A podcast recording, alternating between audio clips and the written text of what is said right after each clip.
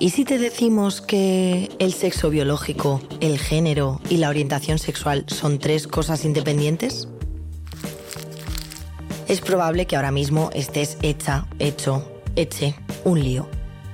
Que el neutro, las etiquetas, las identidades de género, las banderas y sobre todo las altas posibilidades de meter la pata te den respeto.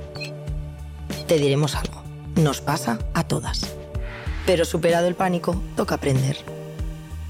Según un estudio realizado por Ipsos, la consultora multinacional de investigación de mercados, la población española está a favor de que se propongan herramientas que integren a las personas trans en la sociedad. Creo que lo más importante es que cada persona sea capaz de asumir en qué posición está en el mundo.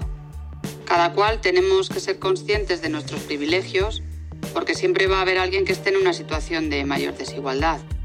De esa manera, las personas más privilegiadas tenemos el deber de hacer lo posible para visibilizar e integrar a quienes estén peor. No creo que personas que están en una situación desfavorable sean quienes tengan que andar educando sobre por qué tienen que ser tratadas con dignidad.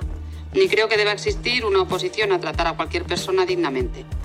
Aún así hay mucho que hacer a nivel global.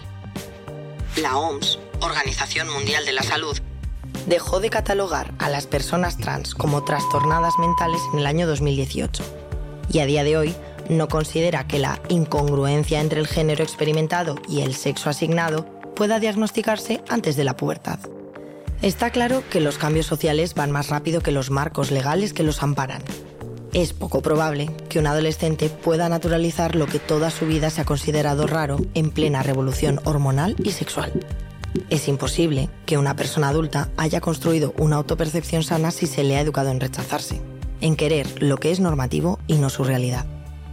Es común que esa falta de amor propio desemboque en drogas e incluso en la muerte.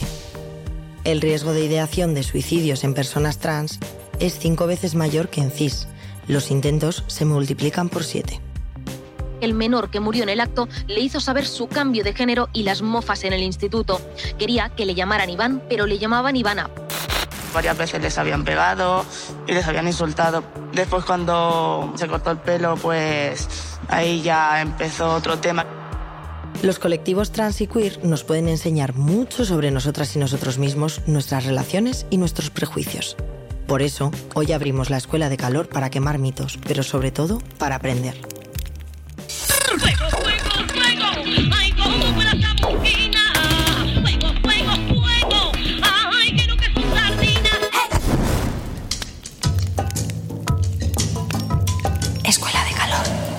Podcast de Bloom.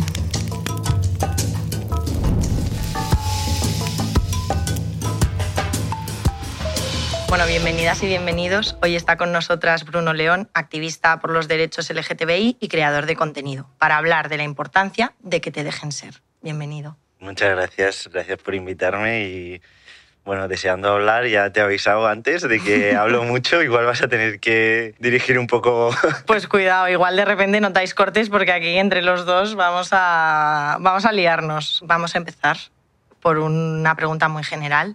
¿Crees que tu camino para ser tú mismo ha sido un poco diferente al de otras personas?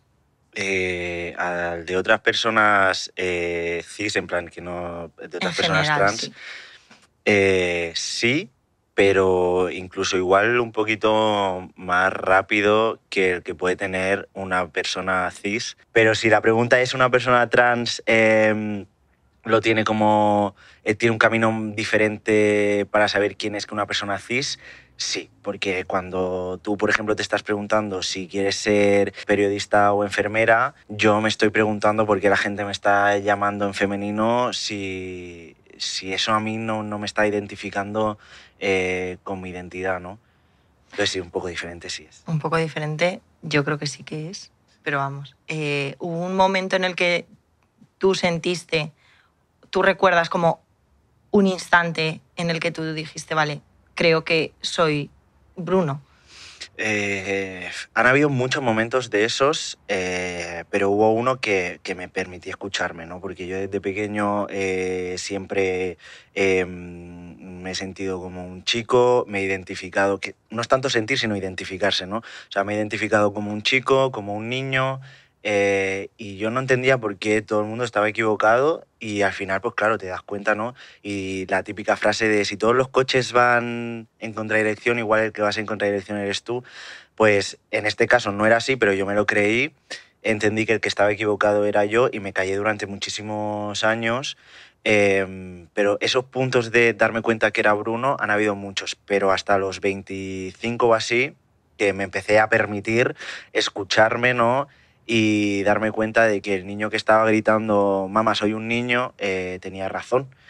Y fue porque empezaron a salir muchos referentes en redes sociales que cuando yo era pequeño no existían. Y empecé como a identificar ciertas partes eh, de su historia con la mía. Y fue como, oye, pues igual es esto, ¿no? Lo que te pasa. Pero los referentes que había entonces no eran del todo sanos en cuanto a una masculinidad bastante frágil.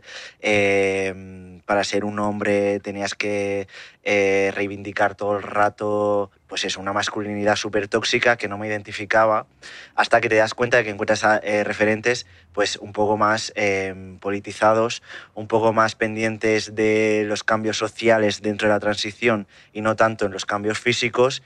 Y entonces ahí fue como, mira Bruno, o sea, eres trans, te guste o no te guste, porque yo era una persona muy transfoba, eh, yo no quería ser trans eh, por toda la imagen que habían dibujado en torno al colectivo, ¿no? Entonces fue como un, vale, te guste o no, esto es lo que eres, cariño, y, y te va a tocar aceptarlo.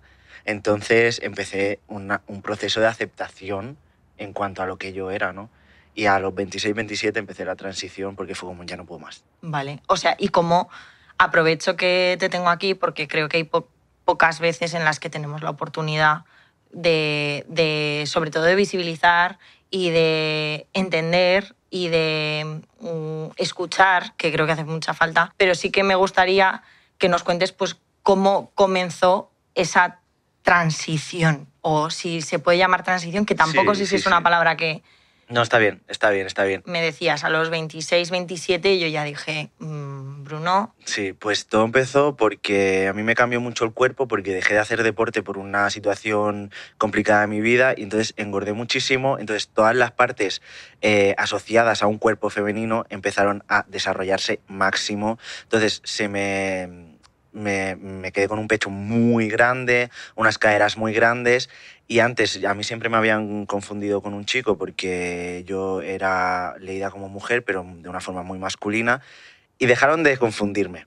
Entonces eh, habían muchos aspectos que, que a mí pues mm, me tocaban como esa herida que había intentado cerrar por, de todas las maneras y me empecé a dar cuenta de que sí que había un conflicto en mí, con mi cuerpo, eh, que nunca he sabido muy bien si era gordofobia o era disforia, la verdad es que mm, tampoco me lo he seguido planteando, o sea, fue una palanca al, cambio y lo que tenía claro es que no me quería hormonar sin antes saber realmente qué me estaba pasando. En mi ciudad, yo soy de Barcelona, vivo en Tarrasa, que es una ciudad que está muy cerca, hay como un servicio eh, para personas LGTB y antes de iniciar cualquier transición yo quería hablar pues, con un experto, ¿sabes? Por si, o sea, esto es bastante transfobo, pero por si había una solución antes de eh, transicionar, ¿no? En plan de, eh, bueno, es que igual me puedo aceptar como mujer cis y me ahorro todo esto, decírselo a mi familia, decírselo a mis amigos, decírmelo a mí, ¿no? Y es como, Cari, no hay ningún atajo, o sea, em, por mucho que tú no quieras ser trans, lo eres. Ahora me doy cuenta que es lo mejor que me ha pasado en la vida porque me ha hecho crecer de una forma brutal. Y fui a una, es una asociación, un servicio del ayuntamiento para personas LGTB. Entonces, pues eran psicólogos que pues me ayudaron a pues, seguir este camino. Luego fui a Transit en Barcelona, que es un servicio que está increíble para personas trans. Y ahí ya decidí, vale, pues me quiero hormonar, eh, me, lo estoy decidiendo con toda mi conciencia y mi capacidad de decisión. Esto no es para los demás, sino es para mí. Mm, y me empecé a hormonar eh, después de haber pasado por un proceso psicológico muy corto y voluntario. O sea, y lo de voluntario es muy, muy importante decir porque yo no tuve por qué pasar por ese proceso psicológico si no hubiese querido. O sea, en Barcelona tú puedes ir a Transit, es decir que eres trans, con toda la convicción y ya está. Que no en todas las comunidades autónomas eh, está esto. Porque, ¿qué pasa si no existe un lugar donde tú puedes ir, plantearlo y nadie te cuestiona? O sea, sí hay, eh, pero tienes que pasar como un examen trans, que es, eh, pues hay unos tipos de test, ¿no? Que Vale. dictaminan si eres trans o estás confundido. Preguntas tan absurdas como de qué jugabas, con qué jugabas de pequeño, eh, cuáles son los colores que te gustan, qué rol tienes en tu grupo de amigos. Em, bueno, son test súper obsoletos.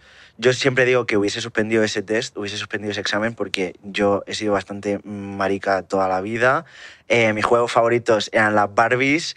Eh, obligué a mi novia a ir a ver Barbie hace un par de meses. Mi color favorito es el rosa. Mm, Mis expresiones eh, en cuanto a artística siempre han sido como muy asociadas a la feminidad. Entonces es como, yo hubiese suspendido.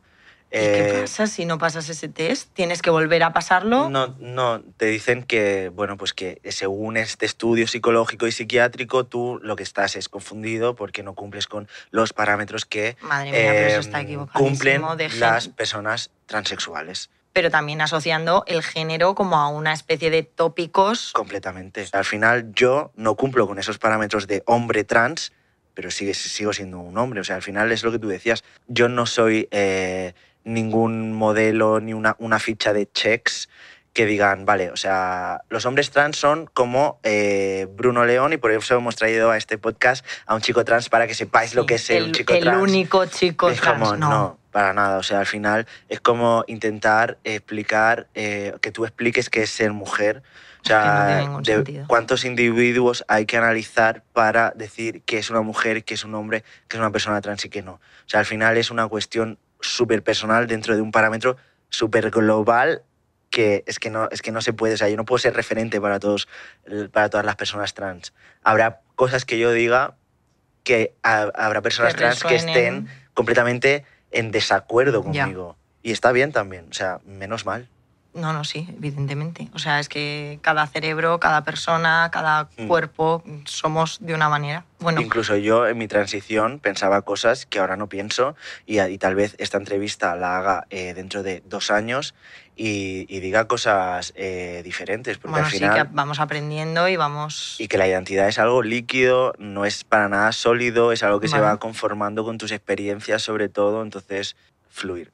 Hay Vale. que fluir. Vamos a volver porque creo que estamos, o sea, es súper interesante. Creo que hay mucha gente a la que escuchar esto le va a ayudar de alguna manera u otra, porque creo que hay muchas cosas de, de tu experiencia que pueden resonar en personas también cis. O sea, que, sí, sí. que o es que estar es que- desubicado, sentirse en algunos momentos o, o esa evolución de la que hablas y ese fluir también sucede en, en todo tipo de aprendizajes vitales o en, tu, en el conformar tu identidad. O sea, puedes pasar de ser ultra machista a entender mejor todo lo que la sociedad espera de ti y convertirte en una mujer feminista y eso en muchos más ejemplos Exacto. pero vuelvo a, a un poco antes que me contabas, vale, yo ahí, mm, yo pasé, no es que pasases el test, tú fuiste a Transit y, tuviste esa asesoría eh, psicológica y ya iniciaste como tu proceso. Nos interesa mucho eh, porque nosotras hablamos mucho de salud femenina y hablamos mucho de ginecología y hablamos mucho de o intentamos acercar eh, todo el territorio de la salud eh, ginecológica a las mujeres de la calle o a las personas de la calle que viven muy ajenas a, a todo lo que nos pasa en el cuerpo y que no entendemos por qué hay esa brecha. Entonces, desde un punto de vista clínico, dentro del sistema médico, ¿qué profesionales se involucraron en ese proceso? ¿Cuál es el acompañamiento que recibiste eh, como una persona transicionando o en momento de reasignación de género? ¿Qué pasó ahí? Es como un grupo de psicólogos, endocrinos y educadores. Vale. Bueno, Y si me preguntas, los que más me ayudaron en mi proceso de aceptación fueron los educadores. Más que nada porque considero que, mm, que están como más eh, formados en cuanto a que tú te sientas eh, mm, arropado. O sea, al final es una, como un contacto más, más eh, Humano. cálido, sí. súper importante esto que dices y me... se- vamos, a mí me enlaza en la cabeza con, con lo que venimos a hacer también en este podcast, que es un poco recuperar esa educación sexual que no hemos tenido. Quizá esos educadores a ti te abrieron al final sexual no es solo sexo, es eh, tu identidad, tu orientación sexual, tus fobias, tus eh, eh, placeres, tu erótica, todo lo que conforma tu identidad sexual. Sí, porque además, o sea, los educadores lo que hicieron fue dibujar una realidad completamente distinta a la que habían dibujado medios de comunicación, pues todo lo que viene siendo de dónde sacábamos la información las personas trans hace 10 años. Luego salieron las redes sociales y a mí la verdad es que me salvaron muchísimo la vida porque encontré personas que estaban pasando por lo mismo que, que estaba pasando yo. Pero claro, yo cuando me di cuenta que era trans, ¿por qué digo que era trans fue y por qué digo que no quería ser trans? Porque al final la imagen que habían dibujado eh, la televisión, los reality shows, eh, las revistas, habían dibujado a personas eh, sin educación, mm, muy poco formadas, sin recursos, en ambientes marginales, les envolvía la prostitución, las drogas, las peleas. Sí, era un referente con el que tú te identificaste, vamos, que te identificase o que aspiracional desde luego no es. O sea, nadie quería ser eso. Entonces, los medios de comunicación eh, dieron visibilidad a la peña trans o usaron a la peña trans para dibujar algo que, que nadie quisiera ser nunca, ¿no? Entonces es como, yo agradezco muchísimo la figura de la Veneno, por ejemplo, porque fue una tía mm, súper valiente, pero al final fue súper utilizada por los medios de comunicación para humillar a la figura eh, que ella representaba, ¿no? Y aquí haciendo autocrítica, porque claro, nosotras siempre nos pasa, eh, o desde el inicio, eh, queríamos visibilizar salud femenina, ¿vale? Pero ¿qué pasa? Que el propio término de salud femenina a mí me resulta excluyente porque excluye a mucha gente que no se identifique con ese adjetivo. Pero hay cosas mucho más abstractas, hablamos de temas de salud mental, hablamos de otras cosas que siempre nos ha dado pena tener que recurrir a etiquetarnos en ese salud femenina. ¿Nos das algún consejo de cómo poder ser más inclusivas. O sea, es que aquí pasan dos cosas. Que una es que se han, se han cruzado dos luchas eh, que estaban muy invisibilizadas y que han corrido mucho gracias pues a internet, a que ahora todo va mucho más rápido, eh, la chavalería ahora crece eh, como de una forma voraz para defender sus derechos y para visibilizar cosas que, antes no estaba, que, es increíble, o sea, full eh, orgulloso de la chavalería que está subiendo. Pero ¿qué pasa? Que la lucha y la visibilidad de eh, la, salud femenina, en este caso, eh, porque siempre se ha llamado así, y la lucha trans han cruzado caminos y ahora hay como este debate, ¿no? De vale, ¿cómo, cómo mm, nombramos las cosas para que todo sea como más igualitario y tal, no sé qué. Eh, yo creo que es súper necesario hablar sobre eh, la salud de...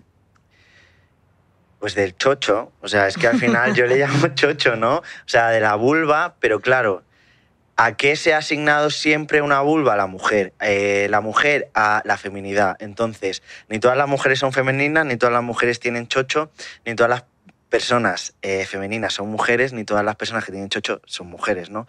Entonces es como, wow, melonazo, Ahora mismo hay ¿Qué hacemos? cabezas explotando en sitios. Claro, o sea, ¿qué hacemos? Em, ni todos los chochos siempre han estado en ese cuerpo, ¿no? Porque al final, pues yo me enteré hace muy poquito que las mujeres trans también van al ginecólogo porque eh, las hormonas pues pueden pues al final eh, te crece la mama, eh, hay reasignación de género vaginoplastias, que todo vaya bien, tal. Entonces es como, es que no podemos decirle salud femenina porque al final hay como que desmembrar todos esos términos que es muy difícil, o sea, no estoy diciendo que sea fácil, no estoy diciendo que sea para mañana, eh, ni que sea para ayer.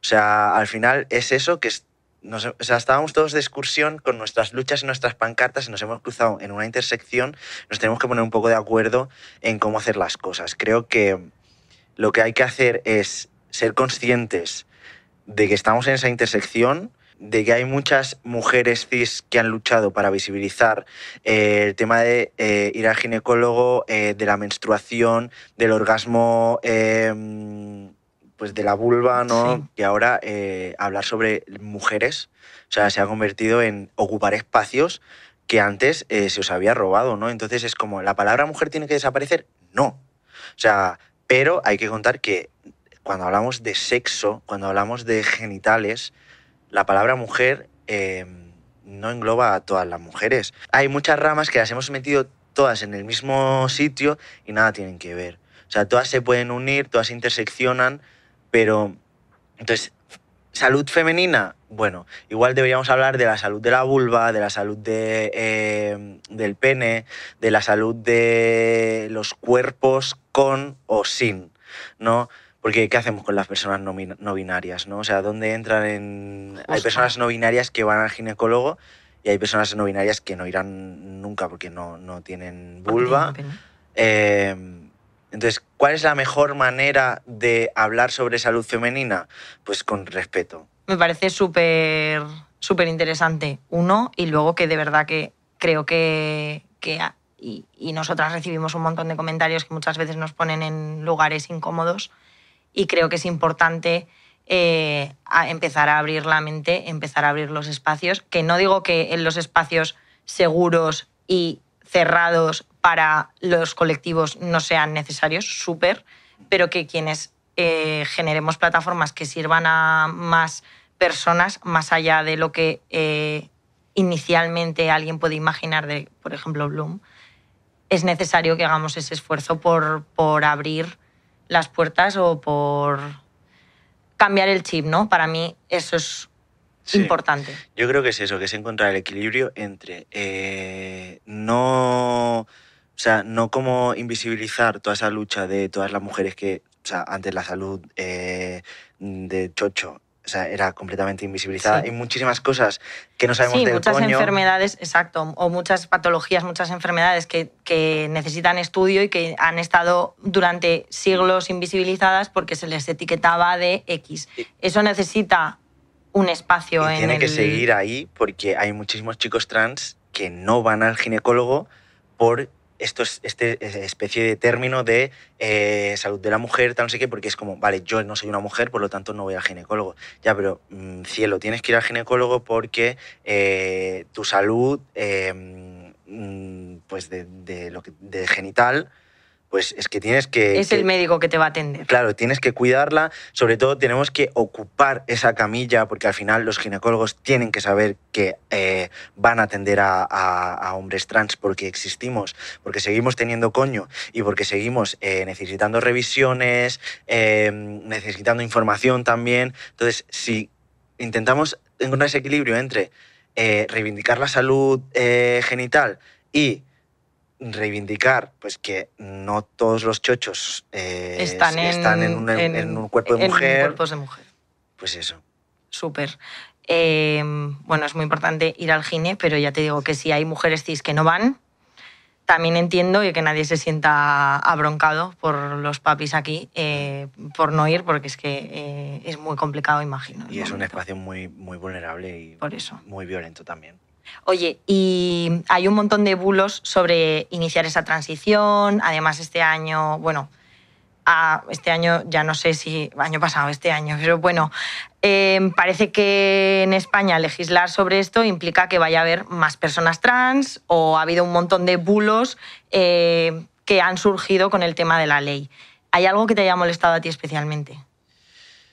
a ver a mí confundir el enemigo me ha me ha mm, molestado especialmente porque se han puesto como de acuerdo eh, hombres cis unga unga para decir, "Buah, pues es que las mujeres tienen más derechos, entonces yo voy a ir al registro y, Ay, bueno, es que- y me voy a cambiar y mira, ya he ido al registro y ya soy una mujer y es como, Cari, llevo yo un montón de años esperando a cambiarme el DNI. No, va- no has ido tú esta mañana al registro a, a- Señor de Twitter, por favor. es que no, o sea, es que al final, mira, yo tengo hora eh, para octubre, pero la pedí en diciembre. Yo no me quería cambiar el, el DNI porque tenía que enseñar eh, un papel como que eh, sufría disforia y me parecía como que enseñar ese papel en plan de que estoy malito mm, era No, una decisión propia de no quiero. Y aparte, en los dos años de hormonas que tenía que pasar, que yo ya los había cumplido, pero no quería como tener que cumplir un mogollón de requisitos para que un señor juez decidiera eh, si soy o no soy, ¿no? Entonces era como algo súper político. Pero aparte hay una lista de espera enorme para ir al registro civil y cambiarte el nombre. porque la nueva ley conocida como ley trans establece ciertos cambios que han generado mucha controversia y han asentado en la población que cualquiera puede ir un día al registro civil y cambiar de sexo, incluso siendo menor. Pero, ¿qué es lo que nos dice la ley? Ángeles Blanco, abogada experta en Derecho LGTBI y Derecho de la Discapacidad, nos da algunas pistas. Lo único que difiere con respecto a la ley del año 2007 es la pertinencia de un informe médico que, por un lado, atribuye el diagnóstico de disforia de género y, por otro, atestigue la necesidad de hormonación durante el periodo de dos años. Una vez alcanzada la mayoría de edad, sin duda de ser la persona, eh, porque ostenta todos los derechos, eh, quien podrá estar legitimada para iniciar el procedimiento. También se prevé lo mismo para mayores de 16 años. En el caso de menores eh, de entre 14 y 16 años, concurriría necesariamente con quien ostente la patria potestad. Habrían que necesariamente firmar los tres eh, esa eh, solicitud de inicio del procedimiento. Por debajo de los 14 años se requiere autorización judicial en caso de, que insistan o bien conflicto o no concordancia de opiniones entre ambos progenitores o no concordancia de opiniones entre los progenitores o el menor, se nombrará un defensor judicial que velará por los intereses del menor, quien acompañará en ese proceso y quien en todo caso tendrá que firmar la solicitud junto con el menor o la menor.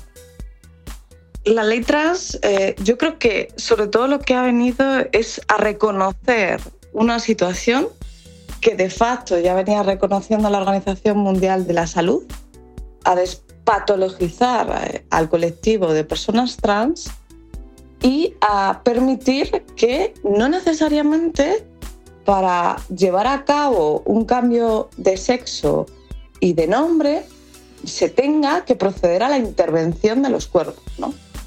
En el tiempo de ejercicio profesional he observado eh, el mismo número, número de casos eh, en estos últimos meses, ¿no? a nivel comparativo con, años precedentes. De tal manera que el PUN no es sino eh, una eh, trivialización de la realidad, del aducido boom social, no sino una trivialización de la, de la realidad de las personas trans y una frivolización de sus derechos.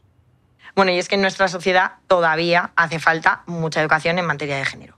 ¿Crees que la mayoría de gente mm, que resulta ofensiva pretende serlo?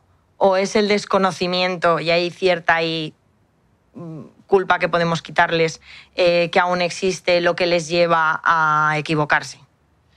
Pues mira, creo que la, palabra clave es, es, culpa. Al final yo no creo en esa palabra, creo que es como un, parche que nos hace mucho daño a la sociedad y creo que deberíamos cambiarla por responsabilidad. Entonces creo que todo el mundo tiene la responsabilidad de eh, hacerse cargo de lo que pregunta y de lo que dice, sobre todo de, pues de los bulos estos ¿no? que hemos estado comentando.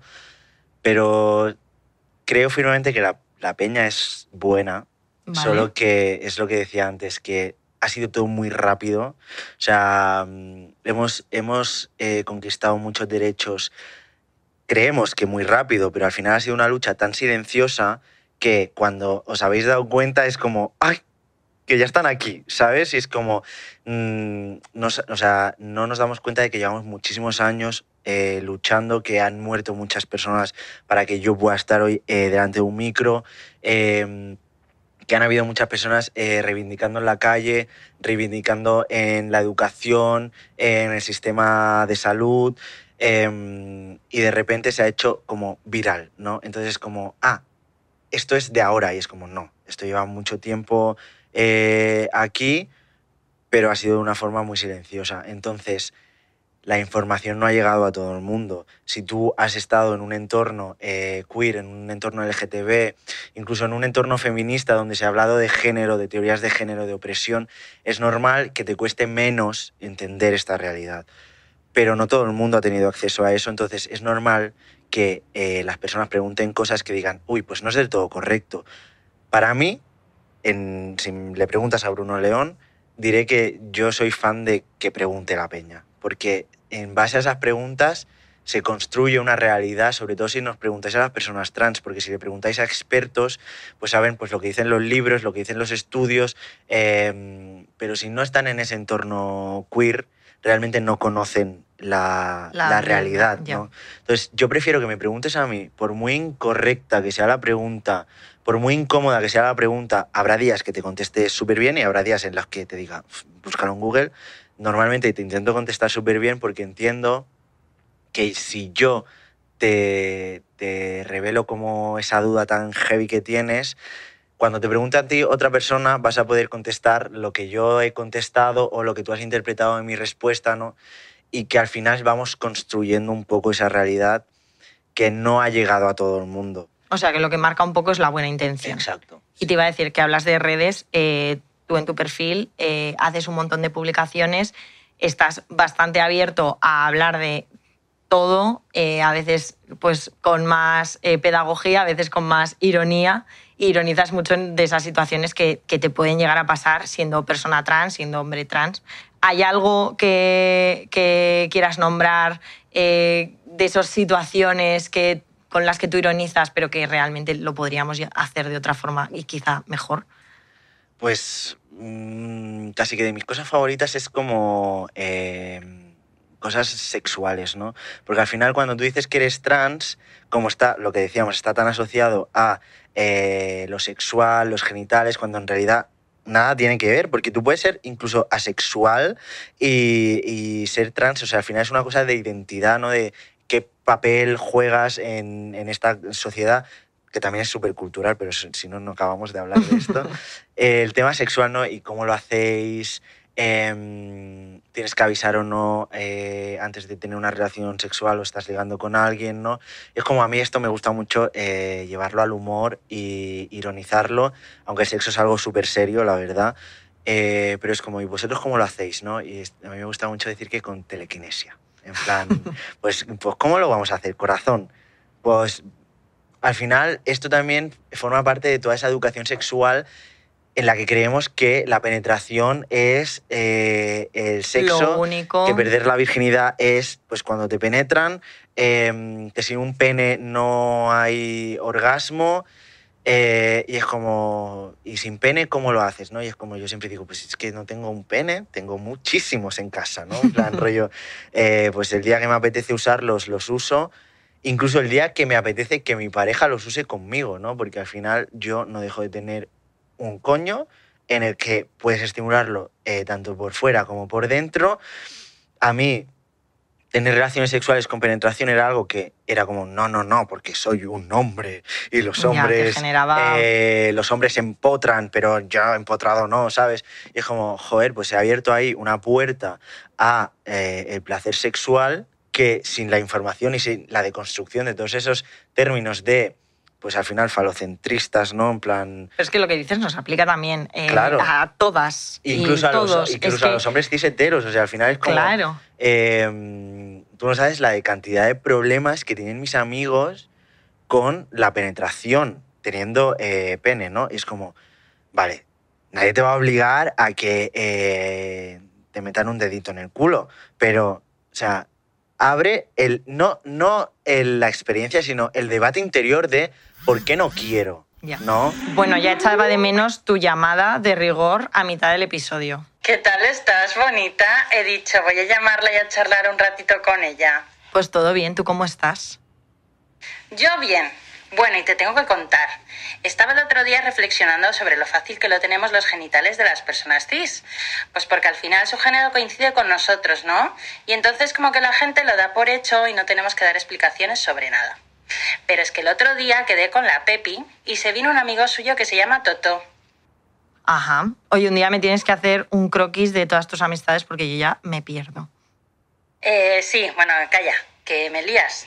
El chico encantador, la verdad. Y me estuvo contando lo difícil que lo tenía la gente trans, que siempre les decían que habían nacido en el cuerpo equivocado, que a veces la gente les preguntaba por sus genitales, en fin, que a mí esto me hizo pensar. Bueno, y espero que llegases a la conclusión eh, de que los únicos equivocados éramos mm, el resto. Totalmente. Cuando llegué a casa me puse a googlear sobre el tema. Y bueno, aprendí un montón, ¿eh? Siento la chapa, pero me voy a quedar a gusto. Me siento Illuminati, totalmente. El sexo biológico, básicamente la vulva o el pene o lo que sea, no determinan el género de una persona. Además, Toto me dio su WhatsApp y oye, lo que estoy aprendiendo yo con este muchacho a mi edad, ¿eh? Si es que la vida es maravillosa y nunca va a dejar de sorprenderme. Pues sí, Conchi. Me alegro mucho de que estés haciendo clic y de esta conversación que hemos tenido. Y yo, Maja, bueno, te dejo que estarás ocupada. Te llamo la semana que viene y nos ponemos al día, ¿vale? Venga, un besito. Vale, adiós, Conchi. Y no seas pesada con Toto. Imagino que Toto es un Toto. Un señor Toto. es que un día me tiene que contar lo de sus amigos porque la Pepi, eh, la no sé quién, el Toto, pues ya veremos. Me ha parecido muy divertida, la verdad. ¿Te cae bien? Sí. Es así ella. Es como una señora, pero está aprendiendo, ¿eh? Está en escuela de calor también. No, no, muy ella. bien, muy bien. Ha, ha dicho cosas muy interesantes. Eh, ¿Las personas trans lo tenemos más difícil? No. Las personas lo tenemos más difícil en cuanto a eh, dar explicaciones. Ya. O sea, porque tú no vas a decir en la primera cita, eh, oye, mira, es que eh, no sé si te importa, pero yo el pene lo tengo como un poquito a la derecha. O sea, no sé cómo tú tienes la, el, pero la que hay vagina. vaginas que también están, que Claro, no son, la vagina no como, siempre es como así. No sé si vamos a poder intelectuar del todo bien, porque si tu vagina está girada un poco a la izquierda, igual, ¿sabes? Eh, entonces es como esta conversación no se da, No. no debería darse en personas trans. Ahora, del hecho al trecho, Ah, como se diga, Hay un cacho. la teoría y la práctica es, trecho. es- es difícil. Eso sí que ¿no? es un. Entonces yo aviso. A ver, en mi caso es difícil no avisar porque eh, si me buscas por Instagram, sorpresas no hay. Vale. Pero yo aviso porque, primero, me, me resulta un filtro increíble para las personas con las que quiero intimar. Eh, si no estás de acuerdo eh, en mi existencia, pues, Pues no, ya te no- quitas no te lo voy a comer. claro. O sea, esto que te pierdes. Y aparte, eh, me, mm, mm, me evito muchísima violencia en cuanto a, eh, vale, vamos a intimar. Y sobre todo creo que eh, no está la obligación, pero yo lo hago por una responsabilidad afectiva de la que yo creo que soy responsable.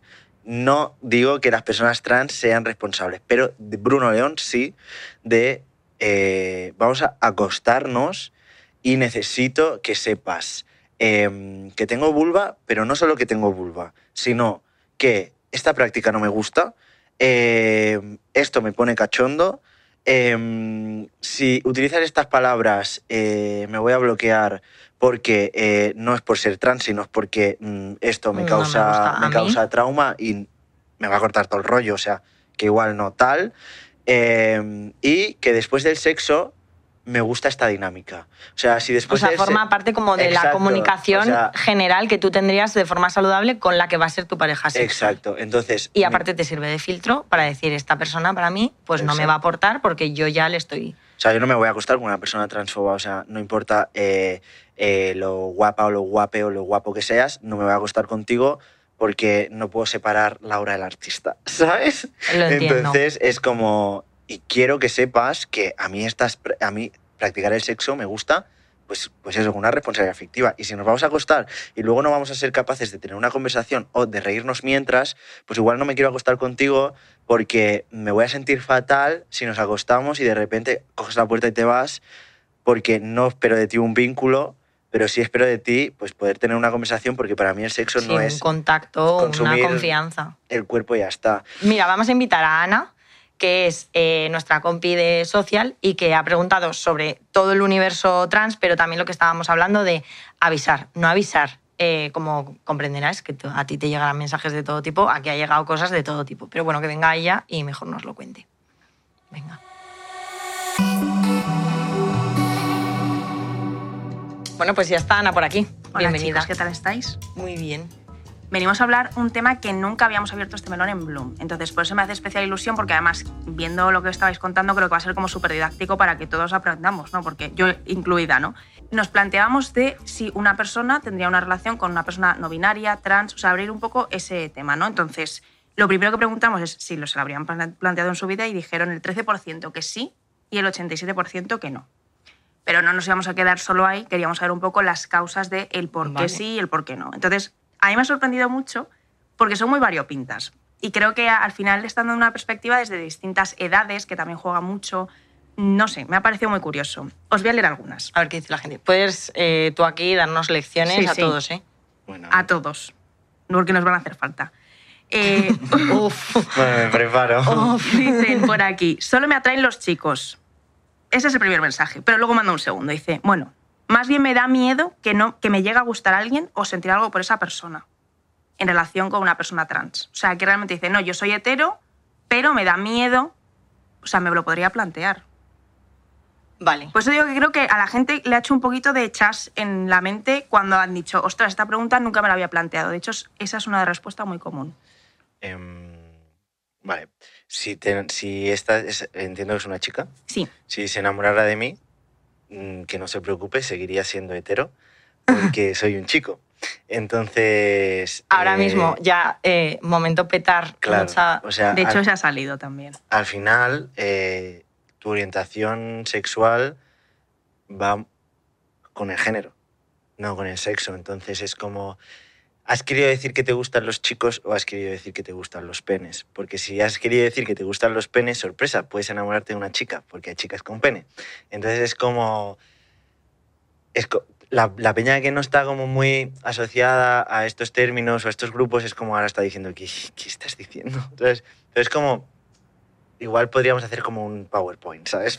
Yo creo que haría falta, ¿eh? Claro, o sea, al final Cambiamos esto, una mini pantalla. por favor. Es como, tenemos cosas tan asumidas que de construirlas cuesta un poco, pero al final es como, lo que tú quieres decir es que tienes unas preferencias genitales. Hasta ahí yo lo puedo comprender. Porque los genitales son algo que... Eh, hemos tenido tan poca educación que da como miedito, ¿no? No importa cuál sea. O sea, al final, si tú eres hetero, pues eh, entiendes que te vas a hacer, pues si eres una chica con los penes y si eres un chico con las vulvas, ¿no? Entonces, que te cambien de eso es como... O, por ejemplo, un chico, esto pasa mucho, eh, eh, suelen esconder que se acuestan con mujeres trans porque van a pensar que soy maricón. Es como, es una chica trans, sigue siendo hetero, no te preocupes, que ser maricón no tiene nada de malo, pero que si es lo que te preocupa realmente, eh, sigue siendo hetero. Lo que pasa es que volvemos a mezclar el sexo con la orientación, con la identidad. Y como nos preocupa el momento etiqueta, ¿eh? En plan, vale, a mí me gusta esto, pero no quiero ser esto. Es normal que tenga miedo de enamorarse de un chico trans porque es muy fácil enamorarse de nosotros, pero eh, realmente es de construir el deseo a saco porque tú no eliges, o sea, la preferencia sexual genital es como, vale, los penes o las vulvas, ¿no? Y es como, Mm, vale, pero dentro de esos genitales también tienes preferencias. Quiero decir, tienen que ser eh, penes grandes, penes pequeños, penes, eh, vulvas em, con pelos, sin pelos. Es como, al final estamos eh, intentando tener sexo a la carta, cuando en realidad todos los genitales son completamente diferentes. Em, evidentemente hay muchísimas más diferencias entre un pene y una vulva, está claro, o sea, mm, no soy idiota, pero es que dentro de los penes hay mucha diversidad, dentro de las vulvas hay mucha diversidad y al final hay que deconstruir un poquito ese deseo porque al final el sexo a la carta es que no existe. Y si igual que no le preguntarías a un chico, oye, antes de tener sexo me gustaría saber si la tienes grande o pequeña, o eh, oye, ¿me puedes explicar un poco cómo tienes el clítoris? Porque es que a mí los clítoris grandes no me gustan mucho, o los clítoris que cuesta mucho buscar, la verdad es que me da pereza, pues soy bastante torpe. No lo harías en una primera cita.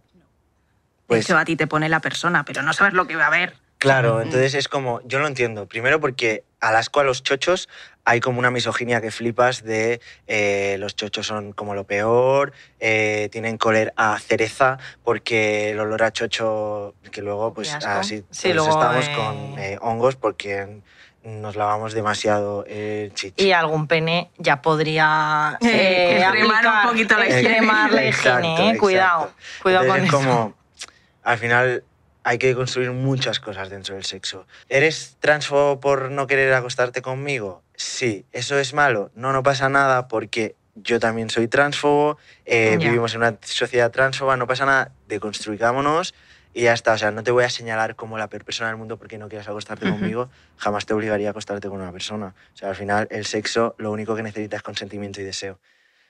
Creo que no nos has respondido a toda la Sí, gente. la Vale, verdad que sí, pero O bueno, sea, vamos a hacer un repaso a trabajo los es demás. seguir haciendo repasos. Pero bueno, en realidad, en realidad, perdón, en realidad con lo que tú estás diciendo, ¿no? Dice, me parece todo más complicado, pero sé que son prejuicios y desconocimiento. O sea, ya sabemos que de base hay una cosa que nos está frenando, ¿no? Eh, sí que hay gente que dice, bueno, pues soy una chica bi y me encantaría poder estar con una chica trans para poder saber lo que es una chica con nepe. Eh, Ahí, no sé, ¿crees que hay como cierto ahí creo que fetiche? se está, sí, un ahí, poco, ¿no? ahí es, es sexo a la carta. En plan, Justo. hoy me apetece, abro el móvil y me apetece eh, coger, eh, vale, expresión de género, eh, femenino. Eh, femenino muy femenino, en plan rollo, eh, ¿sabes las barritas estas rollo de los filtros? al en 10. plan eh, súper femenina, en plan pelo largo, sexualizada, tal, pero casilla pene o, o chocho. Pene.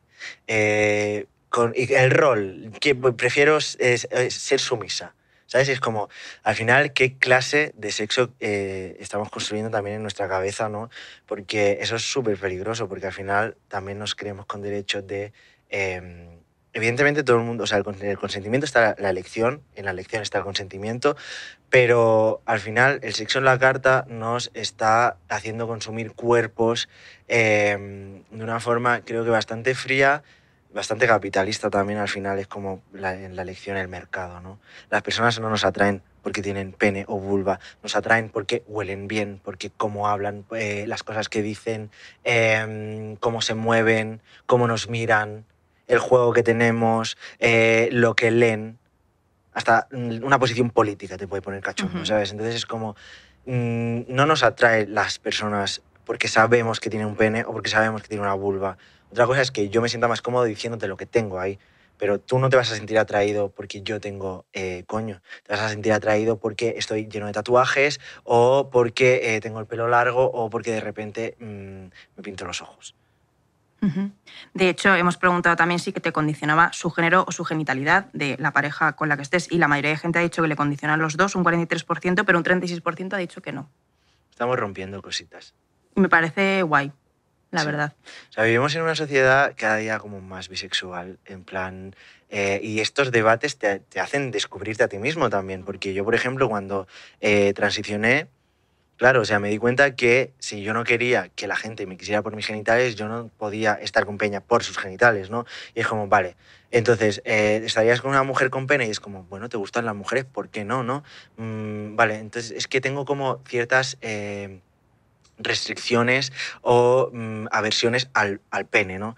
Y es como, bueno, es que igual no es al pene, igual es al machismo, al patriarcado, a las situaciones violentas en las que te has visto eh, manteniendo relaciones sexuales con hombres cis o relaciones incómodas con hombres cis, eh, aunque no hayan sido sexoafectivas, ¿sabes? Entonces es como, vale, voy a quitarle todo lo que tiene de patriarcal el pene, que es mucho, vale, un pene, es un pene, o sea, algo que funciona así, funciona así, vale, ¿tienes problemas con un pene? No, vale, pues entonces es que te pueden ser, o sea, te sentirías, o sea, yo por ejemplo me he hecho la pregunta, ¿te sentirías atraído por un hombre trans? Sí. O mi, mi pareja ahora mismo mañana me viene y me dice, mira Bruno, o sea, eh, no puedo más, eh, me identifico como un chico, no me he callado todo este tiempo porque, bla, bla, bla". vale, te dejo, no sigue siendo la misma persona para mí, eh, igual cambia tu cuerpo, igual no porque decides no hormonarte, igual sí porque decides operarte, igual, ¿sabes? Entonces, vale, entonces si el problema no es el chocho, ni es el pene, ni es el género, porque te atraen tanto chicos como chicas, pero no solo chicos trans, ¿no? Porque si el pene no es el problema, chicos cis, o sea, claro, te atraen chicos deconstruidos que no sean unos machistas de mierda. O sea, eso me hace bisexual igual. Lo que pasa es que bisexual inteligente, claro. ¿Sabes? Bisexual, bien. Entonces es como, vale, o sea, mm, vamos a quitarle a los genitales todo lo que tenga que ver con el género. ¿Qué problema tiene ese genital?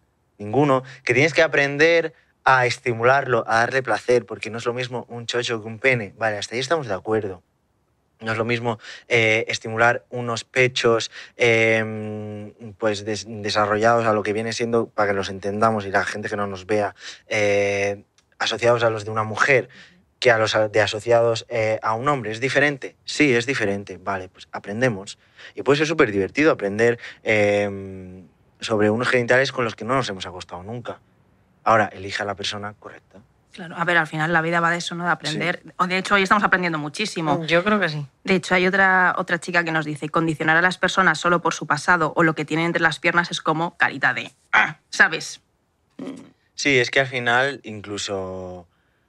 O sea, a ver, no quiero yo fetichizar más a mi colectivo, pero realmente cuando tú estás con una persona trans, eh, no solo vas a estar con su genital distinto a lo que te esperabas, sino que vas a estar con su historia, porque al final eh, ser trans no lo hace ni, un, ni, ni el coño que tengo, ni el pene que me podría eh, operar o no. Al final tú estás con una persona que ha pasado por un camino de eh, resiliencia, de eh, cuestionarse muchas construcciones sociales, de saber qué papel ocupa en este mundo, de saber qué cosa quiere construir, de quién se quiere convertir. Vas a estar con un inconformista que le dijeron, eh, eres esto, y ha dicho, sorpresa, no. Entonces, vas a estar con una persona política, aunque no quiera, aunque haya personas trans que no quieran decir que son trans, tal, pero al final tu realidad es política. O sea, tu realidad atraviesa muchísimas eh, cuestiones eh, sociales y culturales que te van a acompañar y tú vas a estar al lado de una persona, pues, con toda esa historia, ¿no? Entonces, casi que eh, no te plantees tanto si quieres estar con una persona trans por sus genitales, sino si vas a ser capaz de estar con una persona trans que es una persona que se cuestiona la vida, se cuestiona las construcciones sociales, eh, es capaz de luchar hasta el final por ser él mismo. O sea, eso es realmente es mucho más importante que si tiene pene o tiene mm, toto.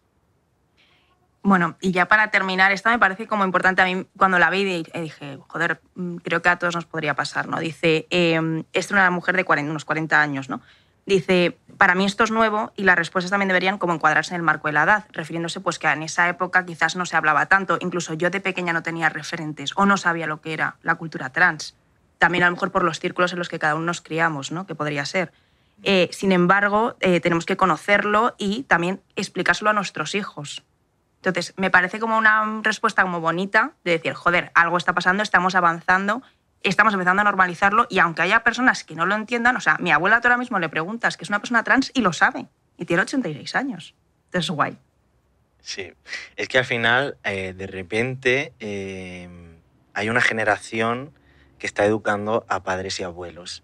O sea, antes era los padres y los abuelos educaban a los mm, hijos, hijas, sobrinos, sobrinas, nietas, y ahora las nietas están educando a sus abuelos, eh, las hijas están educando a las madres, oye mamá, esto es súper machista, eh, oye ya, ya, eh, esto, eh, ¿por qué lo haces? ¿Por qué lo dices? Esto es transfobo tal, no sé qué, no, ya, ya no somos amigas, nos comemos el coño, ¿sabes? Y entonces es como... mm, también hay como esa predisposición de padres y abuelos de aprender, porque antes no, o sea, antes era eh, los hijos son un cacito donde meter cosas y ahora los hijos están metiendo cosas en los cacitos de los padres y de los abuelos. Y sí que es verdad que los padres de hoy están como mucho más dispuestos a... Igual tú no eres trans, pero te voy a explicar lo que es ser una persona trans, porque si en tu clase hay una persona trans, quiero que lo respetes, quiero que eh, lo acompañes, eh, quiero que sepas que es normal. Eh, ahora hay un montón de eh, alumnos que pues sus padres son heteros, pero que tienen amigos que pues a su- al cual van a buscarlo sus dos mamás o sus dos papás, Diversidad. o eh, solo tienen una mamá, solo tienen una papá, ¿sabes?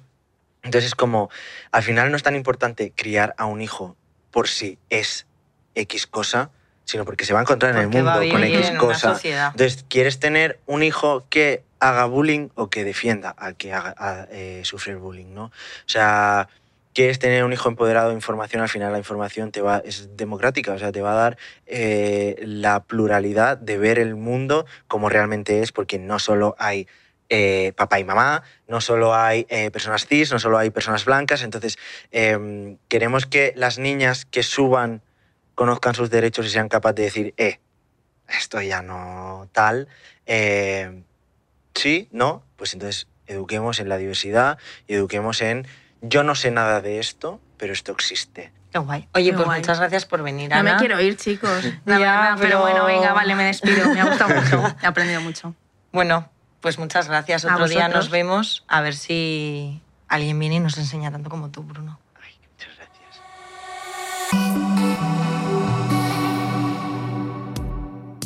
Uno de los primeros rechazos que sufren las personas trans y que más huella les deja es el de su propia familia. Una persona trans que se desarrolla en un entorno en el que no hay apoyo familiar tiene hasta ocho veces más posibilidades de barajar tentativas de suicidio, de sufrir depresión o de consumir drogas. Existen comunidades que dan soporte a estas situaciones. Escuchamos. la existencia de casas de acogida o recursos habitacionales para personas LGBT, concretamente para, para personas trans, es algo fundamental y crucial porque bueno, las personas trans a menudo experimentan muchísima discriminación, rechazo, violencia que no solamente viene del entorno familiar, sino también del entorno social. Y esto pues, al final resulta en situaciones de riesgo y exclusión, dejándolas sin un lugar seguro donde, donde poder vivir. Les proporcionamos apoyo emocional, asesoramiento y sobre todo lo más importante, una comunidad que entiende, una comunidad de personas que entienden tu experiencia, permitiéndote crecer y florecer sin, sin ese miedo a, a la discriminación.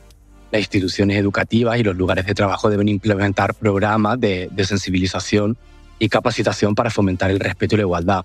También yo creo que una parte muy, muy importante es que se creen referentes positivos y aportes de valor sobre todo a, a estas realidades. Las personas trans deben, deben de empezar a ocupar los espacios que nunca se les ha permitido. Yo creo que lo que debemos hacer es, es ese ejercicio de reparación. Trabajar con las familias implica educar y crear conciencia sobre las identidades de género. Fomentar una comunicación abierta y brindar recursos para que las familias puedan informarse y conectarse con otras familias que estén pasando esta, por esta experiencia. Sí que hay casos donde se ha conseguido restaurar la, la relación familiar. Nosotros no trabajamos como mediadores entre usuario y familiar. Sí que es verdad que, bueno, al final las familias también pasan por este periodo de, de shock, ¿no? Y, y la educación y la comunicación pues son la clave. Si se les proporcionara a las familias los recursos educativos sobre identidades de género y se conectaran con grupos de apoyo, pues creo que esto ayudaría a, gestionar muchísimo mejor las relaciones entre padres e hijos a medida que las familias comprenden mejor las experiencias de sus seres queridos trans y ven su crecimiento y felicidad, muchas veces están dispuestas a dejar atrás el rechazo y trabajar hacia una relación mucho más cercana y totalmente de amor y familiar. Hemos escuchado a Alex Cañizares, que trabaja en la Fundación EDG. Muchas gracias por, por, venir a Escuela de Calor. Y bueno, eh, Bruno, ¿conoces a gente que sufra ese desprecio por parte de sus seres queridos? Lamentablemente, ¿cómo de importante es tener esa red? Pues es lo más importante. O sea, al final no importa cuánto te aceptes tú, cuánto eh, pues eh, seas capaz de soportar esta realidad, que si tu entorno, o sea, tu entorno va a condicionar al 97% toda tu transición. O sea, si tú, eh, pues como yo, ¿no? que era una persona eh, súper transfoba conmigo mismo, que yo no quería, que yo rezaba en plan de, por favor, que esto sea una enfermedad, porque si es una enfermedad se va a curar, entonces mm, tal.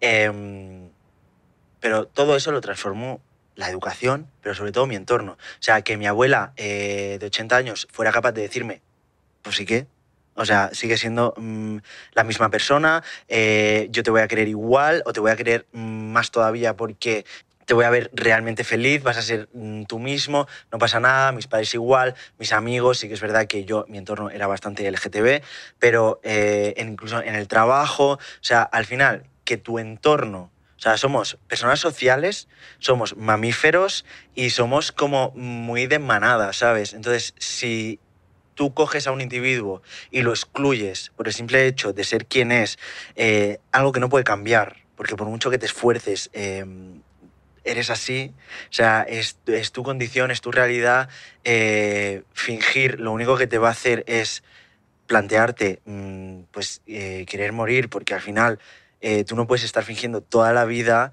necesitas un entorno, necesitas una manada, necesitas eh, una cuna a la que acudir, un espacio seguro, un hogar, que quiero decirte que si tu familia eh, al final pues no te acepta, eh, vas a encontrar otra familia porque espacios seguros se construyen, o sea, se construyen aunque creas que no vas a encontrar ese espacio, pero decirle a las familias que si apoyan a esa persona, que si, aunque no la entiendan, eh, la escuchan, pues seguramente le estén salvando la vida literal. O sea, no es una manera de hablar. O sea, seguimos siendo un colectivo con una tasa de suicidio altísima que normalmente es porque el entorno no te acepta. O sea, porque si tu entorno, si las personas que más te han querido, eh, tus referentes, tus autoridades, eh, tus ejemplos a seguir, te dicen que no mereces ese amor, eh, te están evocando a que te conformes con absolutamente todas las relaciones tóxicas que te puedas llegar a encontrar, de maltrato,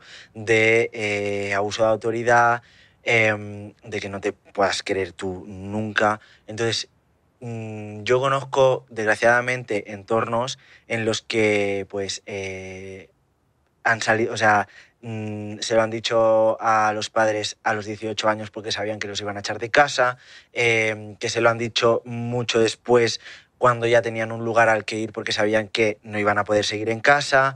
Em, y esto no tiene nada que ver eh, con los recursos que tenga, la clase eh, social a la que pertenezcas. O sea, esto pasa en todos los entornos, no importa cuán, qué edad tengan tus padres, porque al final es lo que digo, mi, mi abuela me aceptó y lo tuvo clarísimo desde el primer momento. Y, Somos súper fans de tu abuela. Vamos, yo... Em, tienes algún vídeo en el canal que me hace mucha gracia. Sí, es que al final mi abuela em, nos ha dado una lección a todos de eh, vengo de un pueblo, mm, he tenido eh, súper poca escolaridad, eh, no tengo un entorno LGTB, soy consumidora de televisión, o sea, al final la información que me llega es de la televisión, no tengo redes sociales, bueno, ahora sí, es mi, es mi fan número uno. Em, soy capaz de entenderlo, soy capaz de entender que si esto te hace feliz, que si esto eres tú, te, te tengo que querer igual, porque te quiero a ti, o sea, no, no me importa que seas hombre o mujer, que seas trans, o sea, mi única, lo único que puedo hacer es escucharte y preguntarte qué necesitas. Entonces, si mi abuela en esas condiciones lo ha entendido, o sea, eh, padres que tienen estudios superiores, eh, una capacidad para formarse, eh, acceso a Internet, em, recursos para ir a terapia si lo necesitas, que no estoy diciendo que eh, sí, que sea fácil. O sea, necesitar ir a terapia para entender que tu hijo es trans, ok, está bien, pero tu responsabilidad es ir a terapia si no lo entiendes, no llevar a tu hijo a terapia, ¿sabes? Entonces es como el problema realmente a solucionarlo tienes tú y no tu hijo, ¿no? Entonces el entorno, el entorno va a ser lo que dictamine eh, si tu transición va a ser fácil o, difícil. Vale. Quiero terminar aquí porque es que eh, me parece un cierre perfecto. Además también un poco de deberes para gente que nos escuche de, vale, quizá tengo que pues poner, eh, he aprendido cosas o quiero explorar más cosas. Gente que tenga en su entorno personas trans puede sentir que es parte de esa red y cómo es importante que forme parte de, un sistema más estable mientras todo para esa persona está cambiando o ha cambiado. Y bueno, pues eh, nosotros siempre terminamos con un mito en torno a la educación sexual, pero en general en torno a cualquier cosa con la que hayas vivido que entrañe tu sexualidad y lo puedes escribir y es para quemarlo en la hoguera. Es mito, ¿vale? O sea, cosas que no son reales y que quieres que terminen de una vez. Pero no lo puedes decir, te dejo un papel. El mito de Bruno lo podremos ver en, nuestro Instagram, en arroba. Y, y, nada, pues que ha sido un placer tenerte con nosotras y con nosotros y con nosotres y hasta la próxima. Pues espero que sea pronto. Muchas, gracias. Chao. Hola, soy Andrea Aznar. Has escuchado Escuela de Calor, un podcast de Bloom producido por Osmos Global. Puedes escuchar y ver este podcast en Spotify, Apple Podcast, Evox, YouTube y en las principales plataformas de audio y vídeo. Puedes seguirnos en arroba en Instagram y en TikTok.